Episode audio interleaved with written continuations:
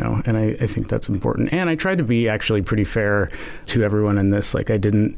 I think it's probably easy to make someone like Travis Kalanick, the former CEO, uh, into like a cartoon villain, and he definitely has his flaws. But I also tried to humanize him a little bit more than than I think he was in 2017 in all the headlines. Before we get to the company and its beginnings as Uber Cab, can you hmm. bring us back to 2009 before we knew just how bro the culture was in Silicon Valley? So we had people like Zuckerberg, Page, Musk. When Kalanick was trying to make it big, he was trying to get into the cult of founders. Yeah, yeah. So how big was that cult following at the time and what were the consequences of it? Yeah, I think so. This idea around the cult of the founder, I think, is pretty popular in Silicon Valley. They probably wouldn't call it that themselves, but uh, one of the big sort of notions is that this idea of the the Wonderkin CEO, you know, in his hoodie programming the next huge app over like a bowl of ramen and making a billion dollars doing it, right? And mm-hmm. and this mythology around young boy geniuses and giving them the power to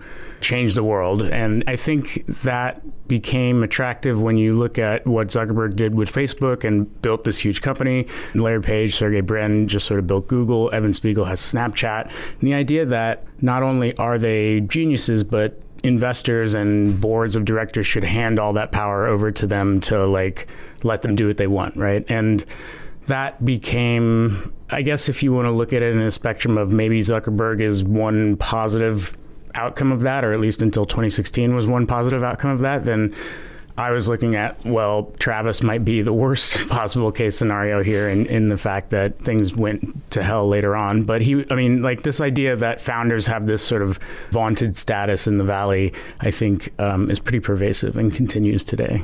Let's talk about Travis Kalanick then. Who was he before Uber? Yeah, Travis was kind of a serial entrepreneur, I would say. He did a few startups. One was a total failure, one was kind of a middling success. He sold uh, the second one, made it like a million dollars, so he was a millionaire, but a, a middle class millionaire in Silicon Valley at least. And um, I think the big takeaway, and everyone who's ever known Travis or everyone that has ever worked with him will tell you he's probably the most driven, aggressive CEO they've ever met, right? Like whether it's going up against the recording industry of America or the Motion Picture Association of America when he did his first startup, which was basically like a proto version of Napster, like hmm. file sharing before it really existed, or the taxi and limousine industry that uh, is way more difficult to break into, I guess, in transportation. Um, he would always fight and always push and never really give an inch in how he would push his workers or himself to create this next great company. Because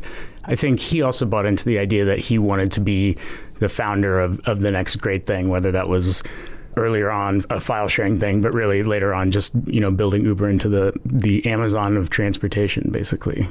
What would you say he learned from these other ventures? Yeah, so I think the most important probably part early on is he had a with Scour, uh, the first uh, file sharing service he had. He got sued into oblivion basically by all of these the recording companies, the movie companies, and one of his investors was this guy Mike Ovitz, and he was like a super agent in Hollywood back in the day, and he, he wasn't really a tech investor, but he just started dabbling and once Ovitz saw the writing on the wall and saw all of the movie and music people kind of going after the startup, he was like, all right, I know where my bread is buttered. I'm going to just hit the eject button. And he ended up turning on Travis, uh, his own